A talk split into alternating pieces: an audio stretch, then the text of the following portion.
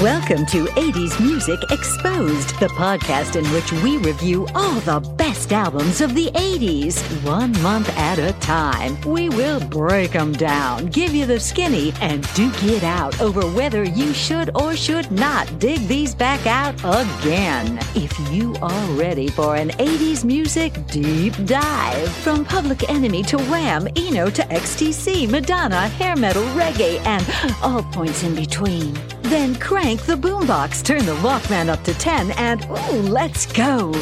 Now, from the kitchen, Chris and Henry. Hey, Chris, guess what? What's that? You hear that? '80s Music Exposed is now seven floors up And in the heart of the big city. in the heart of the big city. Coming to you live from the heart of the big city, The South kitchen- End. So technically, we are still in a kitchen, right?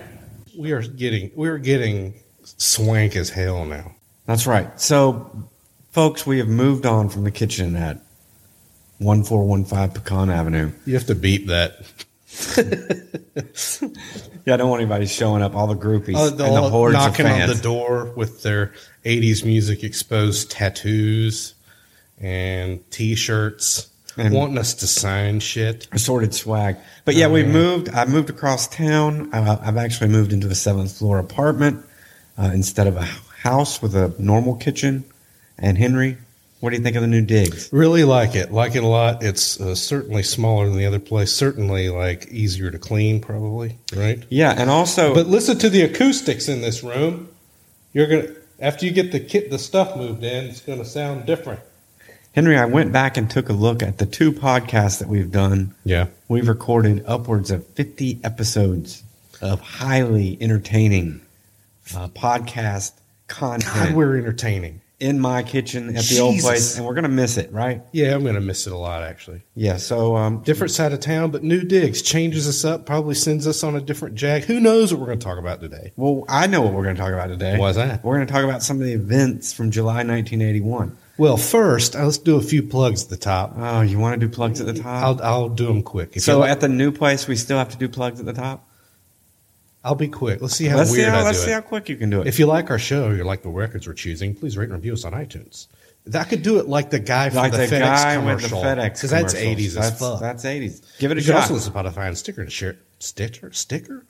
You could also listen to Spotify and Stitcher and share it with your friends. You could chat us up on Twitter at 80s Music Exposed or 80s Music Exposed at gmail.com. Chris's Twitter handle is TCI is at TCI Duke. Henry's Twitter handle is at Hank G. Patreon. You can find all about us at www.patreon.com slash join slash 80s Music Exposed. All proceeds go back into helping produce the show and tireless efforts of those behind the scenes most of the time. Producer Greg and social media Megan. How do we pick the LPs? We use the RAGS method to leave it at that and check the other pods for that information. That was weird. Thank you. That was my uh, impersonate. I hope that makes the cut. We'll That see was- what we'll see what producer Greg thinks about all anyway, that. Anyway, goodbye to the kitchen. Onward and uh, to our new environment. Yes, absolutely. Yeah, so this this episode is all about July of 1981. Henry, uh, June we spent two episodes on the month of June. Um, I haven't looked. Are, are we doing two episodes for Mm-hmm. I think July as well? yes, we're part. We are. Uh, July is a two-parter. I'm almost positive. Hey, listen, the summer of 81 was a big time for records, so we're going to cover it all. Um, so, Henry, tell us some of the events that happened just to get everybody in the mood for a little bit of July 81. For some reason, you know, like I never know if I should pick something really positive. I mean, when things are news, they're generally negative. Mm-hmm. It's not it's a, unless it's some awesome thing like, oh, we went to we launched a space shuttle or something. Yeah, it's Let's funny because when I shit. when I put stuff on there, I'm I'm more um, going for the. I think of that show like it came from the '80s. I'm looking for like pop culture, happy bullshit, and Henry always goes for like the the Mm-hmm. Yeah. Pope was assassinated or attempted to assassinate the Pope. I on- did the notes this time. They probably skew a certain way, but Reagan, here's something positive. Reagan nominated the first woman to the Supreme Court. That is a positive. Uh, I believe it was Sandra Day O'Connor. Mm-hmm. That is right. So, uh, do you remember the Hillside Strangler? I do. Uh, Kenneth Bianchi, this is the weirdest thing that happened. Kenneth Bianchi, who was that guy, took the witness stand in his own defense. And after initially denying his involvement in the slayings of 10 young women, he unexpectedly started to, in, like, in detail, telling how he did it. That Yeah, he actually did it. it seems like that's on the stand. kind of part of the psychosis that goes with serial killers is they need the credit. I definitely remember this, Henry, the abduction of Adam Walsh. I do, and um, I mean the whole. It, that is the event that started, America's Most Wanted. and cops probably. Here's a happy one to end on. Mm-hmm. Well, maybe depends on, What you- depends on what you think of the monarchy. Well, it certainly was a like a, a big deal at the time. The wedding of Charles and Diane, and anybody the was- people's princess. Mhm. Anybody who was around at that time remembers uh, seeing that. I just remembered the fascination with how big it was, and as a kid, not understanding why it was so big. Remember, they were selling. I don't know if you remember this. They were selling like memorabilia on TV, like those. Do you remember those old style commercials from the '80s where they would try to sell stuff, and at the end they would have that like it would look like a computer graphic screen. Um, with the address and the Oh, all the time. of the of the company, and then across the bottom there would be something scrolling like "call now, call now, call, Call now, now. call now." No CODs. No CODs. Yeah, Whatever yeah. the fuck a like COD Every was. commercial ended with that. Yeah. I know it means cash on delivery, but does anybody do that? But there was one I remember distinctly around this wedding when they were Yeah. selling like tray, TV trays with with uh, Charles and Diana's uh, picture on it, like so you could watch TV and I don't know. I don't like while you're eating your TV dinner. Go, oh, remember that? That was a good. Time. That was a really good time That was watching good that time. on TV that one time. Those and I didn't people. and I didn't pay any COD for this. Well, it's in in the intervening period since we recorded last. There a couple of big deals happened. Ric Ocasek of the Cars passed away. Yeah, and by, and by Henry saying some big deals have happened, um, he's talking about there's been some deaths in the Right. 80s music uh, community that we thought we ought to Yep. at least give lip service to. Eddie Money passed away Oh, uh, yeah. as well. He had esophageal cancer. Sure did. Uh, Ian Gib- Gibbons, did you see how I went right by that? He sure did. He Uh, sure did. I don't like to talk I about don't like- cancer. I don't want to talk about cancer. Ian, Ian Gibbons, the Kinks keyboardist uh, from 79 to 8, 1989, he also passed away. from bladder cancer. Thanks, Henry. Um, also, this was a big one for me. Daniel Johnston Mm-hmm. uh, passed away. He was kind of a hipster uh, '90s resurgent uh, guy. Yes, he was. Very uh, interesting. Figure. Songs of Pain came out in '81, the year that we're going through. I'm gonna save. I'm gonna probably put that on our biggest misses someplace because it was important. right? Roky Erickson Oh, passed wait a second. Daniel Johnston had a heart attack. Man, you're gonna, you're gonna, you're gonna, you want to do this, right? Mm-hmm. Let me tell you what he died of. You like that? I don't know what Roky Erickson died of though. And Scott Walker died. I know, man. That hurt a lot. So it's weird. Uh, he did one album in the '80s, and it was "Climate of a Hunter." And I went and listened to it. I had a little dialogue with you about that this, since we recorded last. Well, He- I don't, I don't, I don't know if anybody's still listening after we've listed the obituary uh, for '80s people um, this past year, but Oh, you want to blast right through this? I have to say, Roky Erickson is probably my favorite. Well, hopefully we're going to do. I think we're we're talking about at the end of the year, maybe doing an episode to tribute episode for these folks, and then I'll get to listen to some Scott Walker. Yeah. But yeah, we, we did want to pay our respects that these folks passed away. I'm going to introduce our first record, Henry, because I'm very uncomfortable. Why do you get so uncomfortable? I don't like death. All right, Okay. so the first record is by Rickie Lee Jones. The album is called Pirates, and the song we're going to listen to is called "We Belong Together."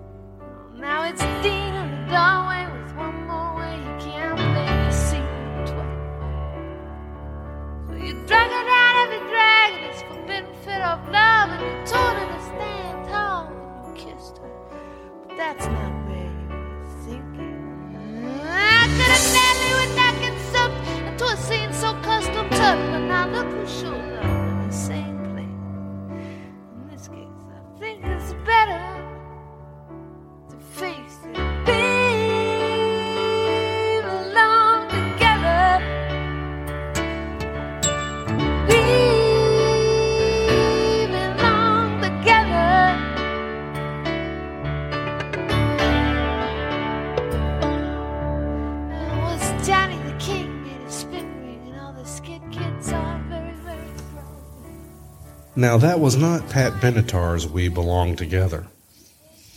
No, that was um, Rickie Definitely Lee Jones. not. I've had this record in my collection for a long time. It's one of those that I've always felt that I should like, and I kind of liked, but now going back and listening to it, I really liked. Yeah. Um, it also seemed to me, Henry, like, what did you think of it? It seems like it's one of those records that's for adults. Like, Yeah. I don't know that I would have got it in the 80s when I was a teenager. Oh, I know that I wouldn't have. In fact, one of the songs on the record, I can't. I made notes for that, depending on which one. Um, it was "Pirates." Like the lope of the that title track. hmm The lope of that song makes me really uncomfortable. Uh, I think it has something to do with. It reminds me of my parents having sex or something. That should be the slogan for the record. I'm serious. Pirates. It reminds you of your parents having sex. I don't know why it is. Was there something about that particular sound of it that reminds me of Check that? it out now. It's Sam Goody.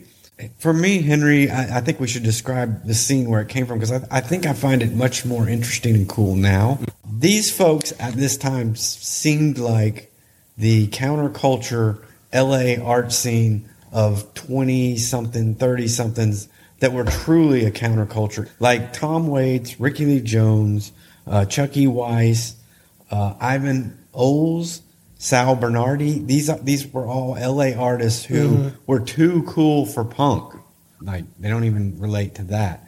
So it was an interesting scene that was unto itself. But what I found for me really interesting was they were kind of creating this timeless kind of stuff, especially Rickie Lee Jones and Tom Waits. But it doesn't really sound. I keep coming back to this a lot in our episodes. It doesn't really sound 80s to me. It just Yeah, sounds. you get hung up on that. It doesn't really define the era to me. It sounds good. It sounds. I, again, I but think it, it sounds does. very really. adult. Think about it. It kind of does because th- um, that song "Woody and Dutch" on the slow train, on the slow train to Peking, right?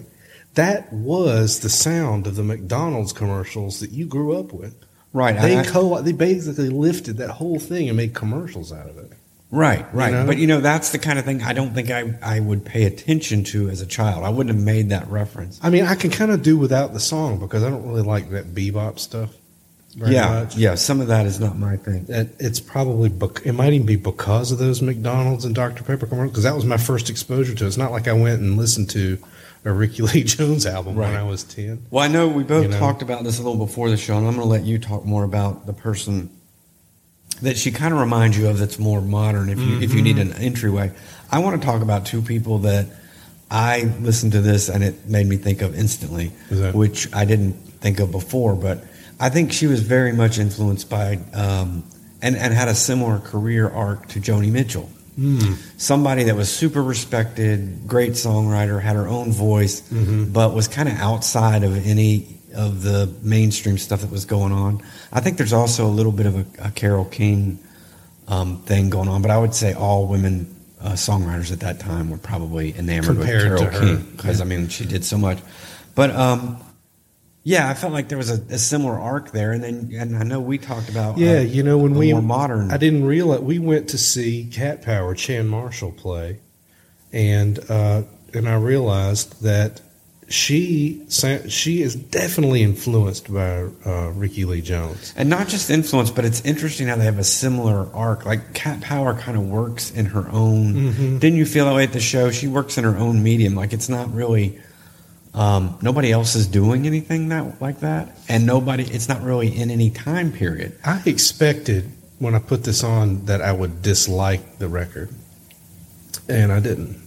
I didn't dislike it. I was pleasantly surprised by it. Um, and so there's even songs like "Skeletons," which like starts out what and what could be because of its the jazz idiom, I guess, could be considered kind of cheesy. Goes in this sort of tender, interesting direction to close it out, which is really int- I mean, interesting to me. Well, now I, I in my record collection, I have the this record and the her debut record because of I bought. I think I bought the debut record because of the uh, Chuck E.'s in Love. song. I expected to hear Chuck E.'s in Love on this one, but it had already happened. She was already a big star by the time this came out. I like this one better. I think this one is worth your time. Um, well, I mean, she won a Grammy for Best New Artist in the back right, and, so- and and I don't know if in my mind it was that good, but I think it's I think it's definitely a worthwhile record. It's got some elements to it Mm-hmm. that rub me the wrong way. That kind of like that the the scat kind of Yeah. stuff is kind of uh, seems hokey to me, but maybe it's it's my context. Mm-hmm. I did want to mention though, Henry, also that um, it, and if we get to this point, which I hope we do, but there was a time period in the late '80s, early '90s when folk music made this super hip comeback with uh, Suzanne Vega and Tracy Mm-hmm. Chapman and and the and that group, and it was like time had finally caught up to Rickie Lee Jones. she was already doing. I remember it. that record cover There was a too. there was an album she did called uh, Flying Cowboy, Mm-hmm. and it was like now to me it sounds like a Windham Hill collection, one of these like light folk things. Yeah. But then to me it was like it was like Suzanne Vega was imitating Rickie Lee Jones, and then her next record was called Pop Pop,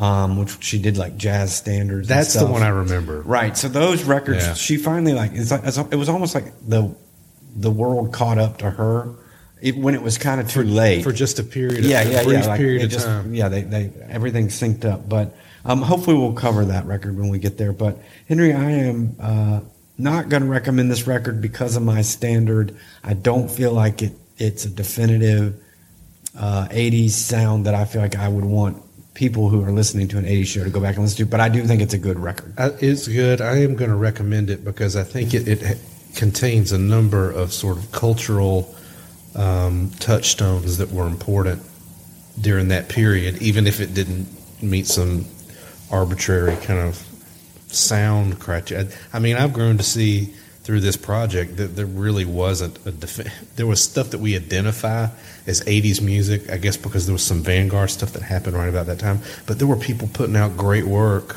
that weren't about that Well, and again, I think it's interesting for folks that have listened to our show uh, for a while that we Yeah. both are going on different paths here. I'm trying to say, I feel like if there's a definitive 80s Mm-hmm. kind of thing that you missed, I want you to pick it up. And Henry's, I think you're going more down of a, hey, there was lots of great stuff. I don't care if it's definitive 80s. If you missed it, go back and check it out. yeah m- uh, yeah um, very much so Which is awesome. So, um, Henry, what's our next record? The next record we're going to listen to is or consider is uh, "Pleasant Dreams" by the Ramones. I had a choice of two songs here. I'm going to put in front of you. We can either play uh, "The KKK Took My Baby Away" or "Airwaves." Which one you like? I I hate both of them, but we'll go with Airwaves. I knew it. I knew it. Let's play that one.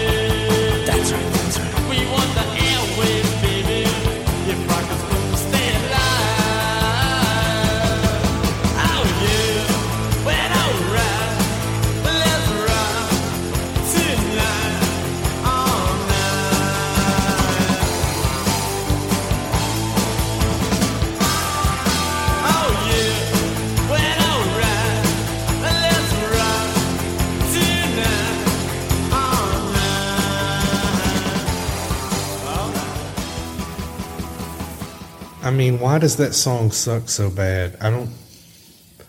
I mean, here's.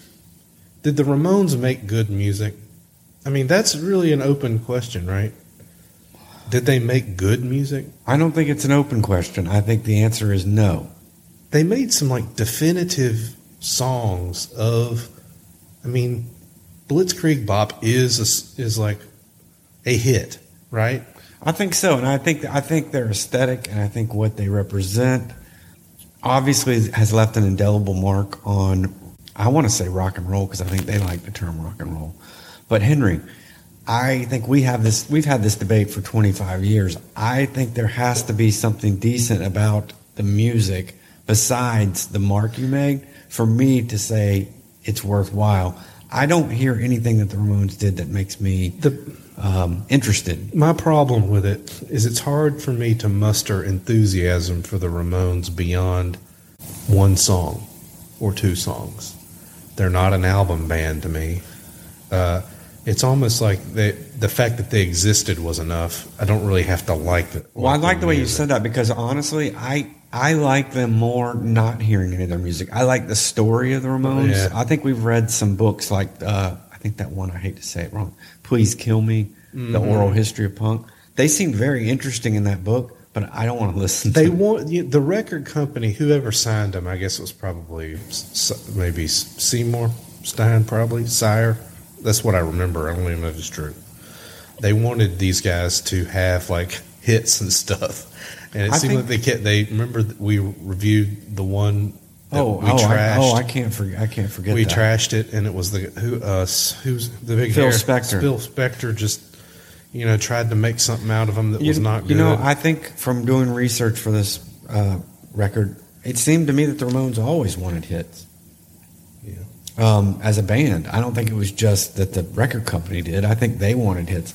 I will say, I think of all the great records that we've already talked about, and I think did either one of these records, if you took it in a vacuum and didn't know the Ramones story, would you would you rate either one of these records No, as anything because at all? what they did has been done better since then. But, I think it was even done better before the then. time. They sound like a So, bad fifties, sixties, early sixties band. In my research for this, I knew we were gonna what we were gonna say about it together. I knew we were gonna have at least a similar outlook on the band. But is And there I a way, for though, somebody- Henry, to talk about it without talking about the Ramones? Can you talk about this Well- record specifically? No, That's what I like. could I talked about any of them? I talked the Ramones. You talk about them because they were punk rock, not because the records were amazing. That's what I found myself thinking. Though, Right. like all my notes were headed towards the Ramones, not this record. I can't say anything positive about this record, except it's not as bad as the one we reviewed last time.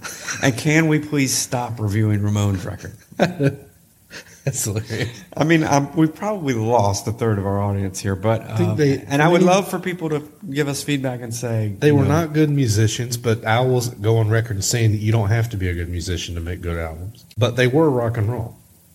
I mean, Well, that that term keeps coming up, and, and to give them their due, I think that's what their whole mission was. I'm not sure they were as smart as people give them credit for. I think they really missed rock and roll at the time, and and, and if you see the time that they lived in, it's it's it's admirable.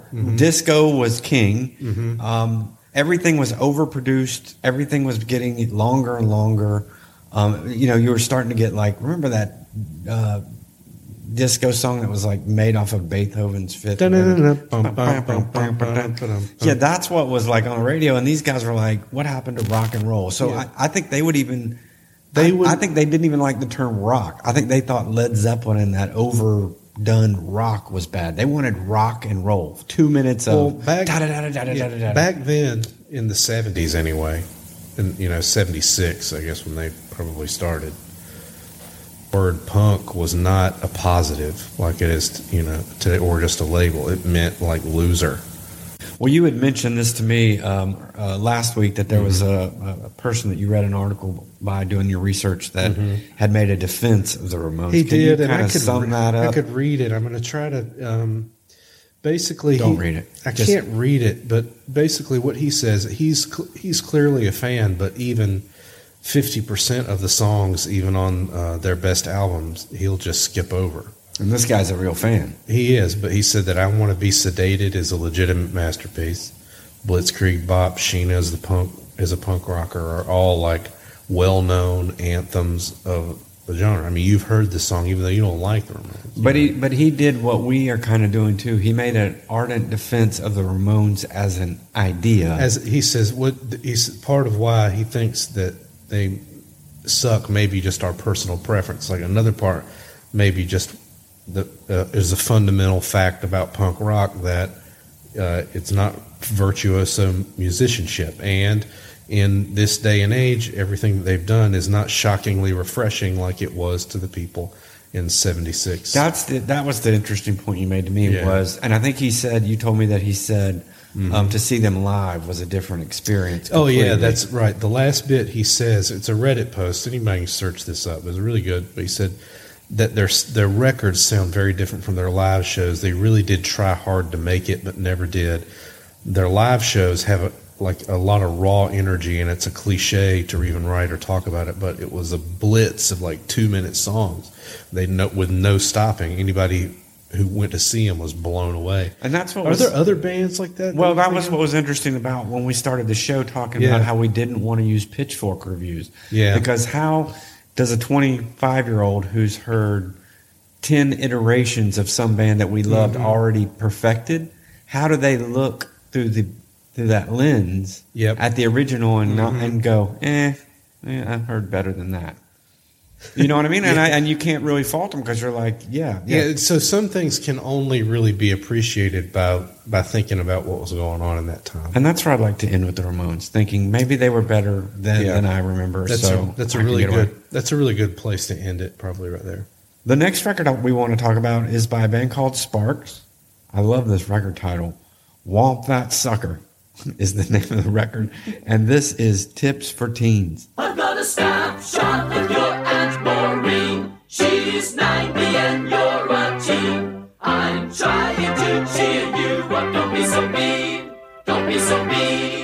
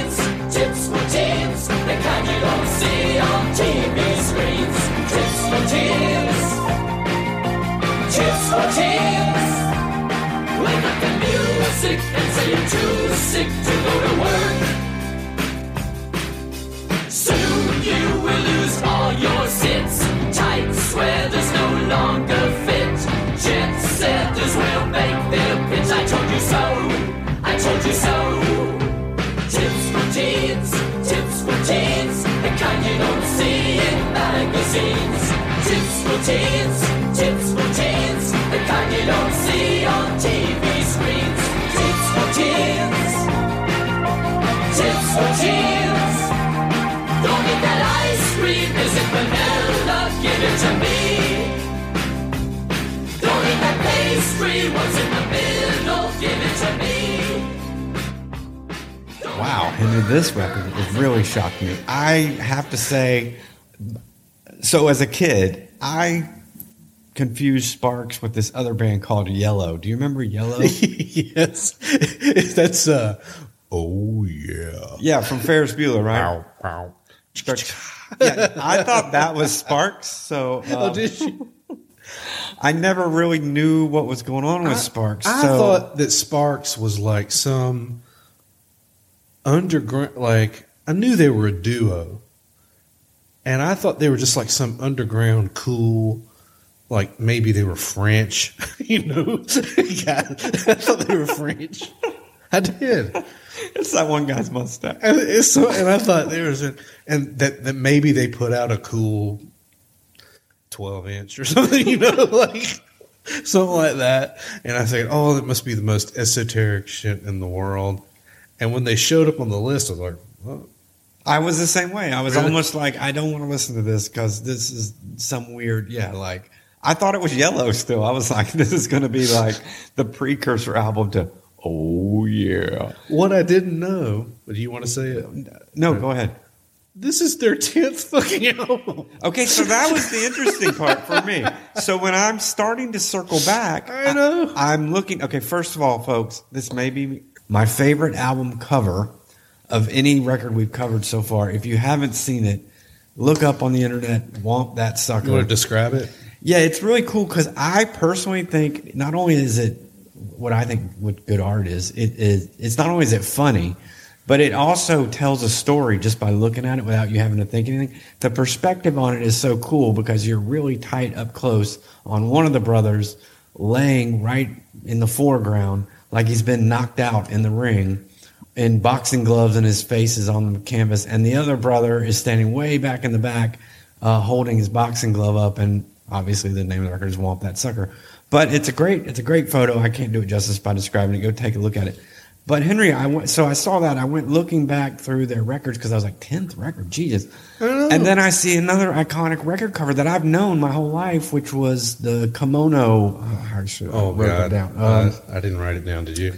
uh, I'm sorry, I didn't. Kimono, my house. Kimono My House. Thank you. Is that it? So Okay. I've known about Kimono My House since I was a kid because my brother was this huge glam guy. Uh-huh. And Kimono My House is like this glam touchstone from the early 70s. Mm. My brain didn't think that, that Sparks could have been around since the early 70s. I didn't know Kimono My House. You thought they were an electronic band like I did. I did. I thought they were a mid 80s electronic I think they band. were getting named. I, th- I believe what happened was they were getting name dro- dropped by hipsters when we were coming through and, and like learning music and we paid attention to them. And so we thought Sparks was that right. somehow. like Eno name dropped Kimono My House. Like people, Yeah, like that. Yeah, like that. So, uh, so other other than that, though, Henry, I start coming through their collection. Apparently, they worked with Giorgio Moroder, Yeah, yeah, they did. And- But that and doesn't help the case but they went they for were like, thinking they were electronic band. I know, but what I'm saying is, I mean, apparently they helped start hurt. glam. yeah. Then all of a sudden, they're in the thick of disco, like the fucking thick of it, Mm-hmm. working with the the Godfather of disco, and then boom, you get to whomp that sucker, and they put out a fucking Queen record that's as good as Queen. So that's the first That's thing where that I came got into to, my finally. my first. Uh, I, the, when I put it on, and I was like, "Well, the fuck, these guys are Queen. What the hell?" So the the Queen record that we reviewed uh, from last year, Wasn't the game? Was it? yes, the game. Okay. This record to me sounds like what the game wanted to sound like. Really? Because it sounds to me like the garage rock synth uh, 80s version of Queen if you if they weren't great players. Like there's not a super great guitar player. Uh-huh. There's not a super the, the guy's obviously not Freddie Mercury. But you know what? God damn it, they make up for it and just like I don't know, the songs are funny too. Like Mm-hmm. the lyrics are hilarious. So like, Oddball, weird fucking dudes. yeah, the first half Really good. it gets a little silly, just a little, maybe a little patchy on the back end. That's all. It also gets silly in that But way that where is- you don't realize it's silly till you buy it, and then you're it's like, "It's my oh, only real critique of that album. You know what I mean? It's my only critique, and it's completely uneducated.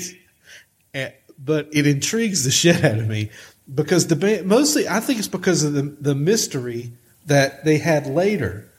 You know, like look at. Did you catch the record covers? Like the really like they look like um, Oleg uh, Olan Mills or Yes. Sears photography pictures. yes, yes. And I'm like, that's kind of punk rock or something. I don't know. You know what I mean? I don't. I don't know how to explain it. They're kind of like They were the- seemed on the arty side, which is like my total jam. To know? me, they were the ween of the '80s. hey, yeah, I did want to mention too a couple things that I found kind of neat. Um, they they hired a backing band for this album because they wanted to rock, Mm-hmm. and the backing band is called Bates Motel. I would love to find a Bates Motel record just to see what that was, what was going on with those dudes. So the Um, band was already called Bates Motel. Already called Bates Motel. They, so they, he hired. They hired them to be their backing band. and they Bates used them- Motel had already made a record called. I don't I don't know if they've already made a Oh. record, but there was a band called Bates Motel. They hired. They ended up using them on this and the next four records. So they liked Bates Motel. Um, I also wanted to mention that. Oh, the record before this, the last Giorgio Moroder record, which is Uh-huh. this. If you want to hear a weird juxtaposition between two records, check the one out before this and this one. It's like they are full on a disco duo. It's like it's just totally different. But but that album was super influential to like I found all these bands like Pet Shop Boys, Duran Duran, Depeche Mode saying that's their favorite record. And then you've got Eno and Bowie saying Kimono My House is their favorite record. And then you listen to this one and it's like, oh, this is what Queen should have. These guys might have been the best fucking band ever. And and and and it just never got just flew under the Never radar the whole slow- time. Yeah, just like That sucks. I know it's very weird. Um, one thing that I read, I don't know if you got into this, but in 80, 81 was Whomp That Sucker. 82, they did another record called Angst in My Pants. Ween, I guess they were, really were Ween. anyway, apparently they ran into Queen and um, Brian May did an interview and he said that the two guys from Sparks came to his house and they had a hit with um, there's a song called "This Town Ain't Big Enough," and they said to him, "Look, your band are okay, but you're obviously not going to have any more hits. Whereas we are going to conquer the world. Would you like to join us?"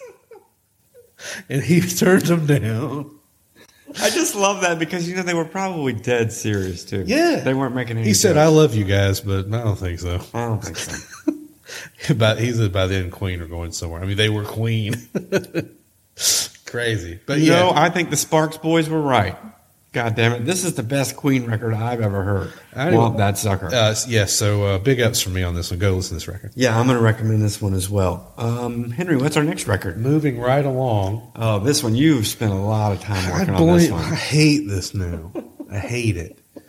We're gonna listen. July of '81 was the year that Def Leppard's "High and Dry" came out, Yes. and so uh, and and of course we're gonna play part of "Bringing On the Heartache." Woohoo!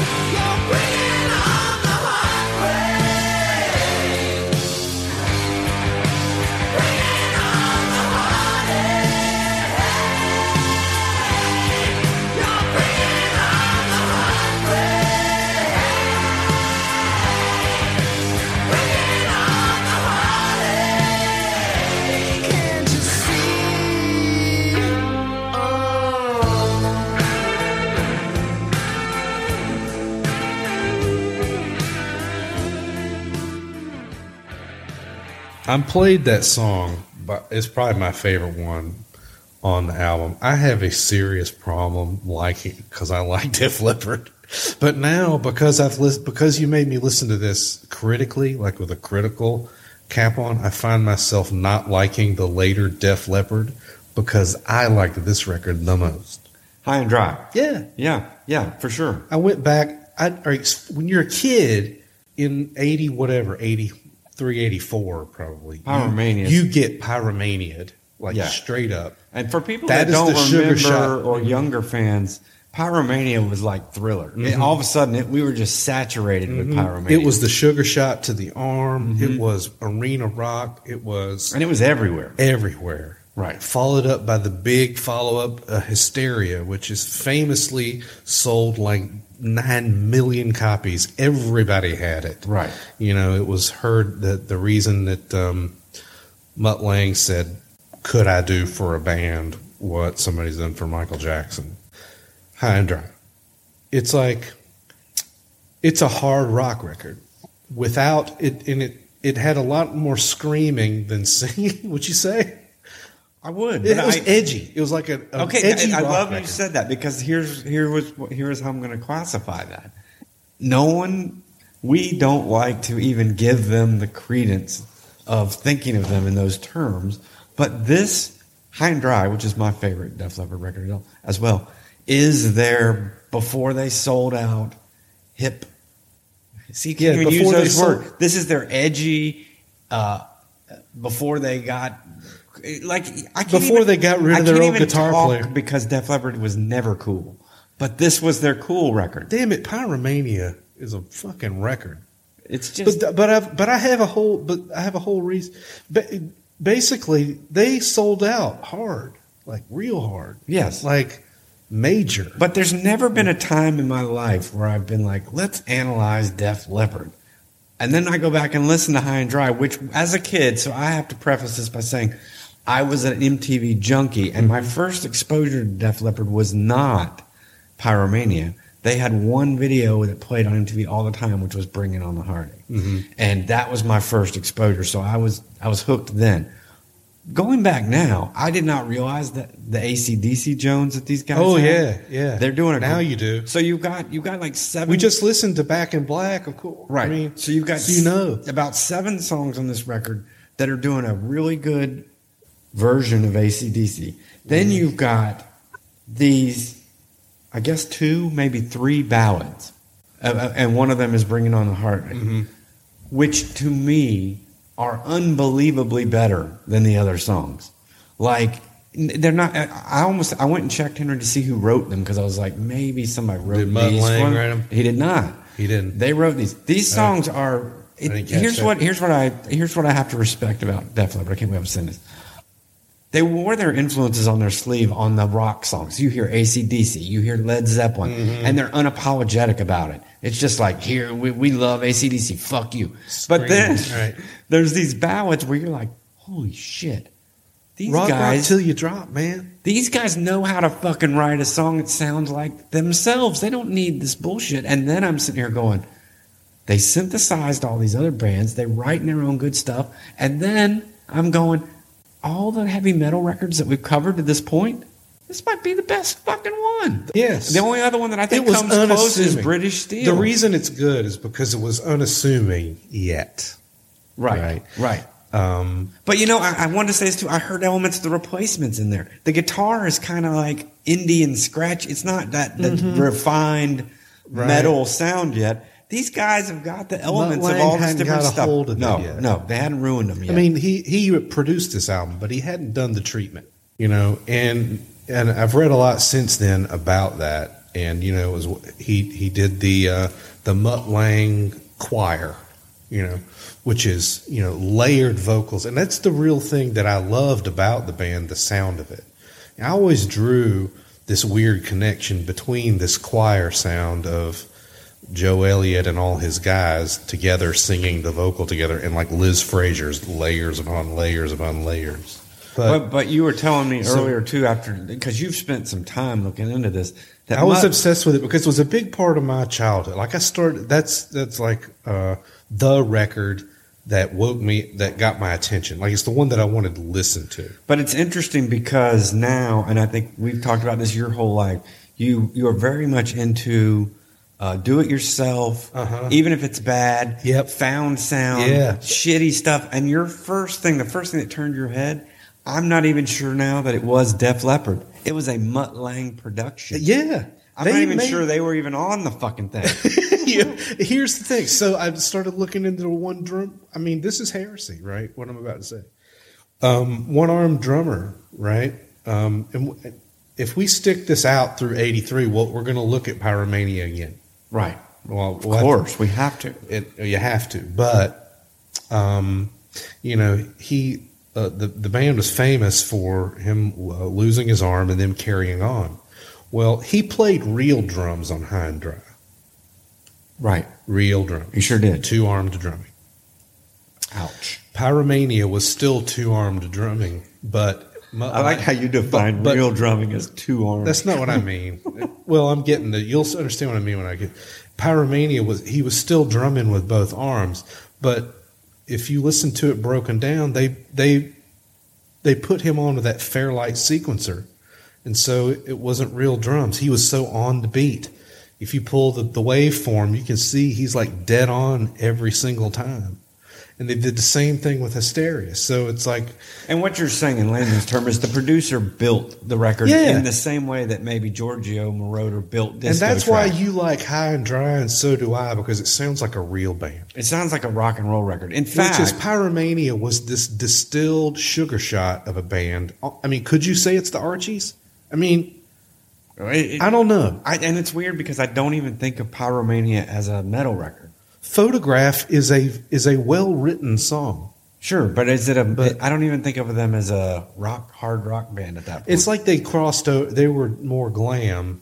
or I don't even know what they crossed over into. It's like a Mutt creation, which is interesting. It's like I- they were a cartoon comic booky kind of thing. and I can't wait to get there because I, I want to go through that album Um, again. But um, I do want to say one thing that I misspoke. I I, I don't want to discredit uh, Back in Black. That was a, a better record. But Yeah. I don't think Well- of Back in Black. I don't think of ACDC as metal. I always think of ACDC as like rock, just hard rock. Yeah. But this record, High and Dry, even though I'm not going to recommend it, is probably better by leaps and bounds than the Ozzy Osbourne record that we covered Yep. in my opinion, and probably way better than any of the Iron Maiden records that uh, we either covered or considered because I feel like there's elements, there's enough elements here of all the different genres to make it, to me, feel like um, legit. Like these guys were, were legit. I They basically introduced.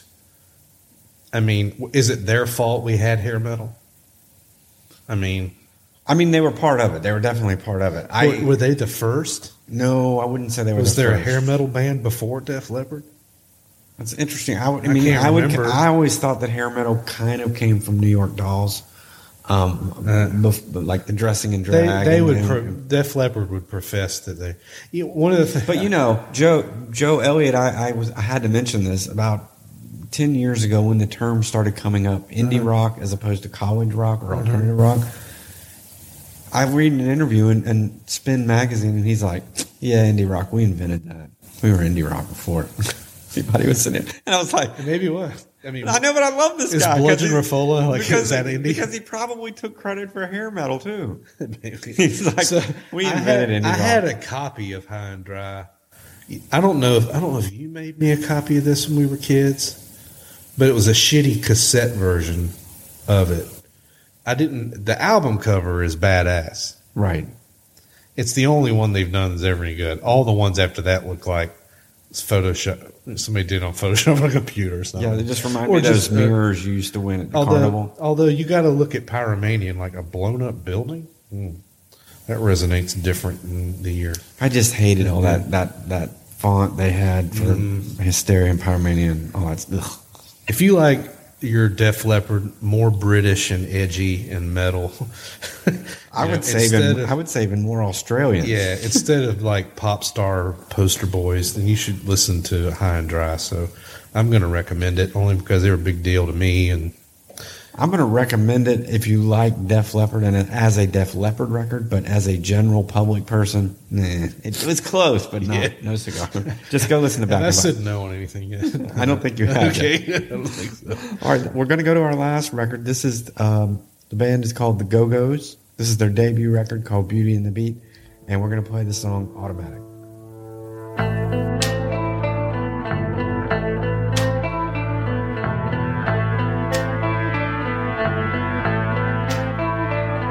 Quiet now, still of night.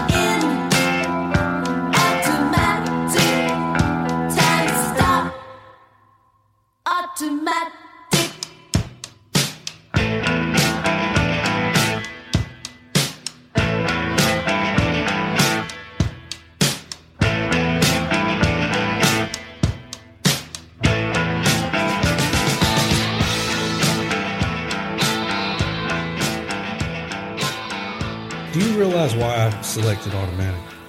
I don't.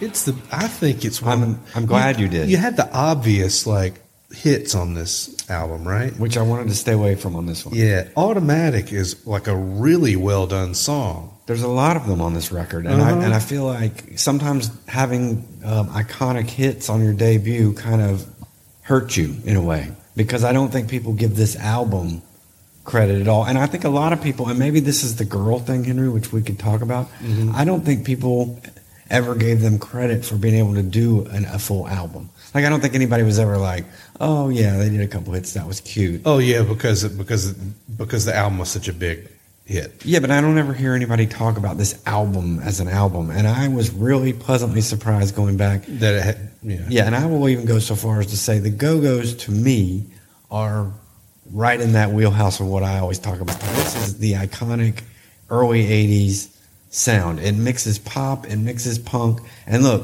well, I know you probably want to bring this up too, but Belinda Carlisle had true punk uh, credentials. Yeah, she, she- was almost a member of the Germs. Um, if she had not gotten mono that week, she would have been one of the Germs. Her name, they already had a name for her. She was going to be Dottie Danger.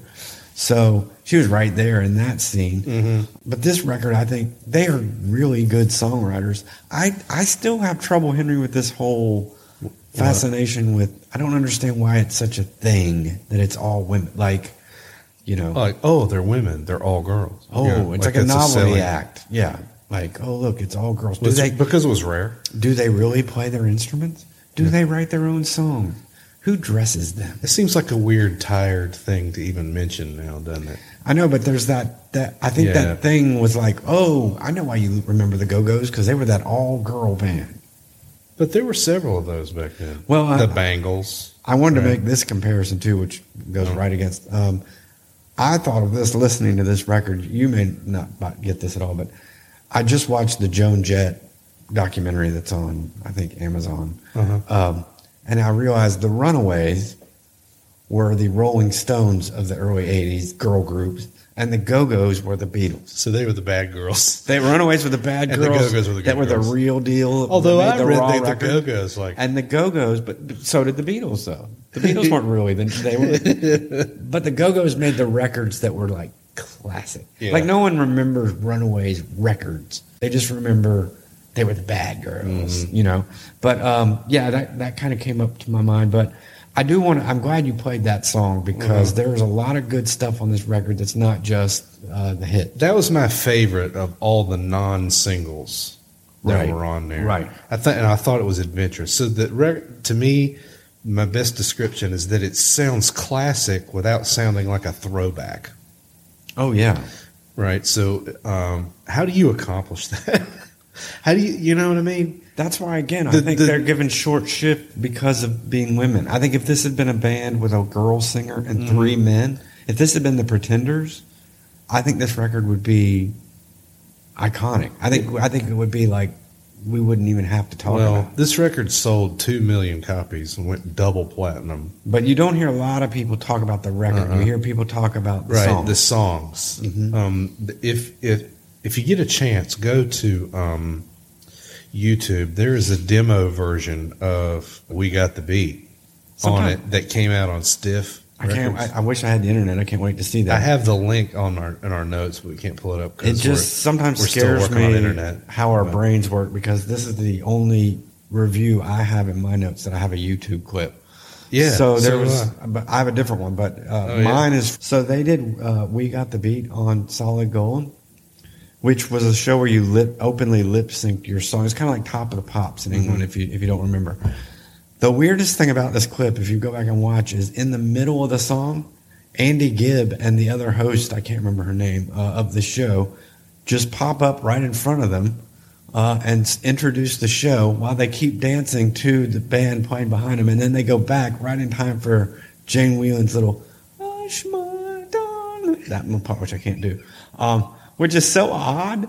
That it's my favorite Go Go's performance, and they're not even playing live, but it's very weird, and it's very is weird. and it's so 80s because if you don't remember Solid Gold, that was the epitome of weird 80s pop television. you got to show that to me when we get Oh, internet yeah, because check that out. it's no secret that that I had a serious or still do have a serious crush on Jane Wiedlin.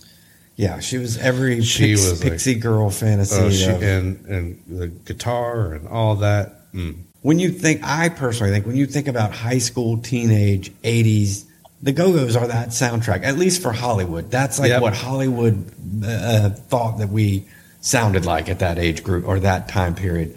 Um, I actually, when I look back, I was like, I bet their songs were in every John Hughes film. Let me look it up. They weren't in any of them, but they were at the beginning of Fast Times. But they just sound like they should have been in every Well, I mean, it's con- it's considered a classic of the time. I mean, I mean, even Valley you wanted- Girlism to me was uh, kind of a rip on the Go Go.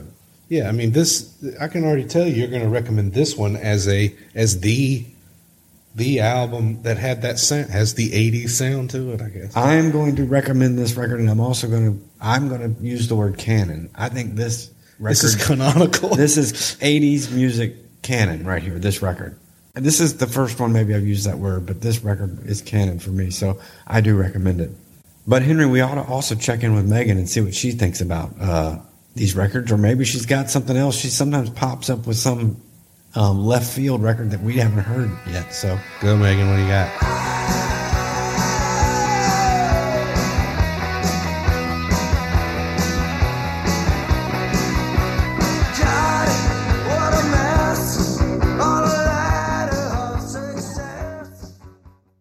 everyone, it's Megan here with my take on our July 1981 Part 1 episode. My pick for the month has to be Sparks, Whomp That Sucker. Um, I didn't, you know, mind the more rock direction of this album, but I, I think I prefer their more electronic and like disco type stuff. Um, Sparks are weird, and I feel like not a lot of people know them. Uh, they're great though, especially if you love like new wave and just kind of odd stuff. So check them out if you're feeling a little experimental and you've never heard of them before. Um, I'm still buzzing from Thursday night on Halloween. I got to go see Peter Hook and the Light at St. Andrews Hall in Detroit, and it was just such a fantastic show. Um, I, I'm a huge New Order and Joy Division fan, um, and I, I particularly like Hooky. I think he's a really great bass player. Um, I've read all of his books um, about like Joy Division, New Order, and the club that they helped run or owned called the Hacienda. Definitely recommend reading those books if you're a fan. Um, I, I still like New Order, Bernard Sumner, and the rest of the gang. Um, I don't think that they all get along though, and that's why Peter Hook is doing the separate offshoot, and they're still doing the New Order thing. But they really seem to only play the large like festival circuits and I live in Michigan, so there's not really a lot of opportunities to go see them, and I'm sure the tickets are pretty expensive. But when I saw that Peter Hook was coming to Detroit, I had to get a ticket because I was just so excited to see him. And there was no opening act for the show, which I actually thought was really cool. Um, not that you know opening acts are bad, but I was just excited for the show to start, and they had such great energy. You could tell they were excited to be up there playing these songs, and the crowd was fantastic. Um, everybody that was there, you could tell that they were a fan of either you know, New Order and or Joy Division. So they were just excited to be there, and people were like singing along, and it was just really cool. Um, they played three sets with about a five to ten minute break in between each one.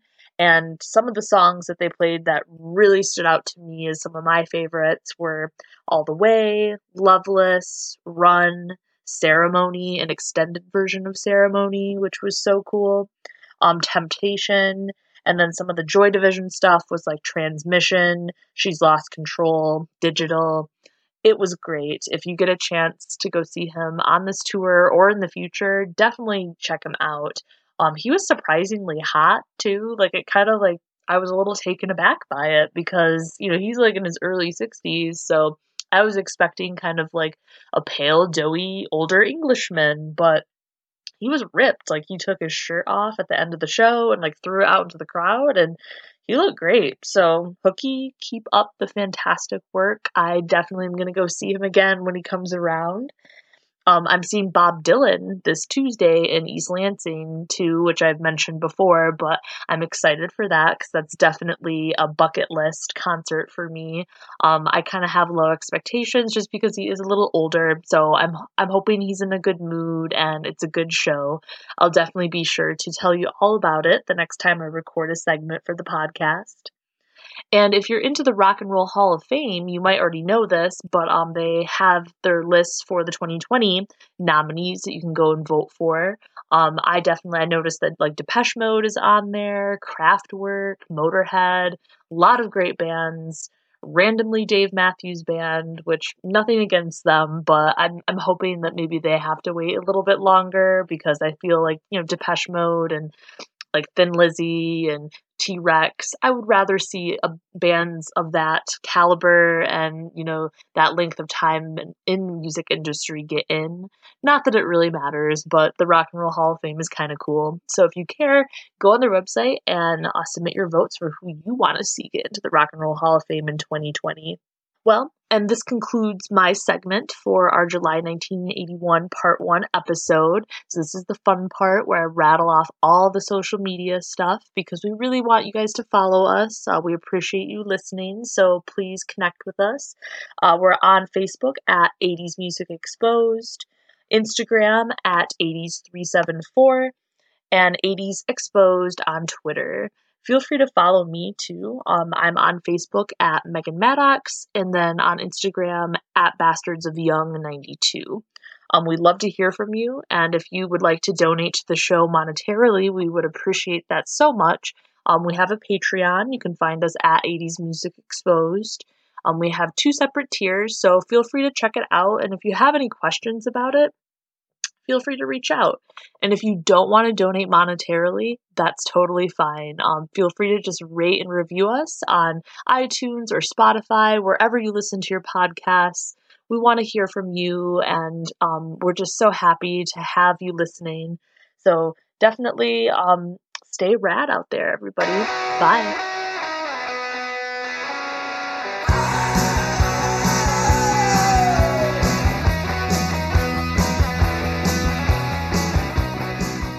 All right, so All Henry, right. we're to record of the month. I mean, what do you? The record of the month.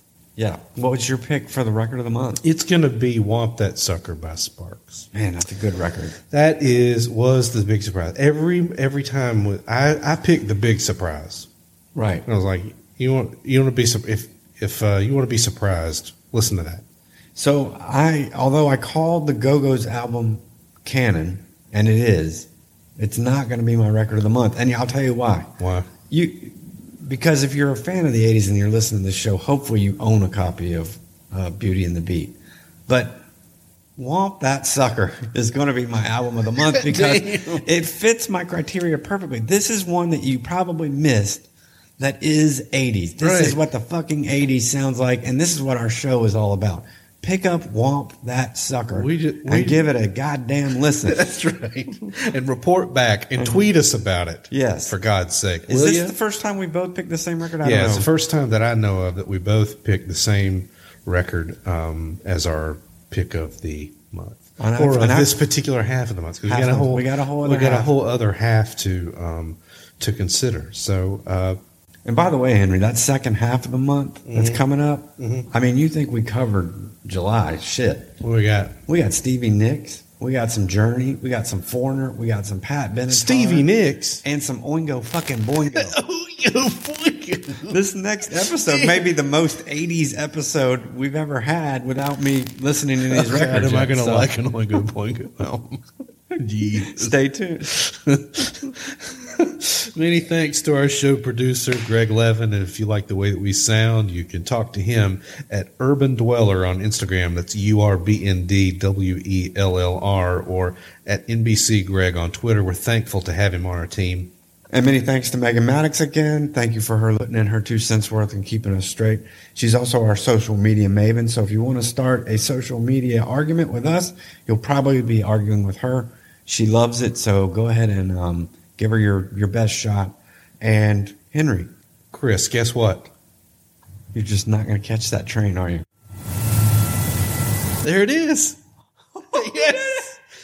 Guess what, Chris? What? I made you a mixtape.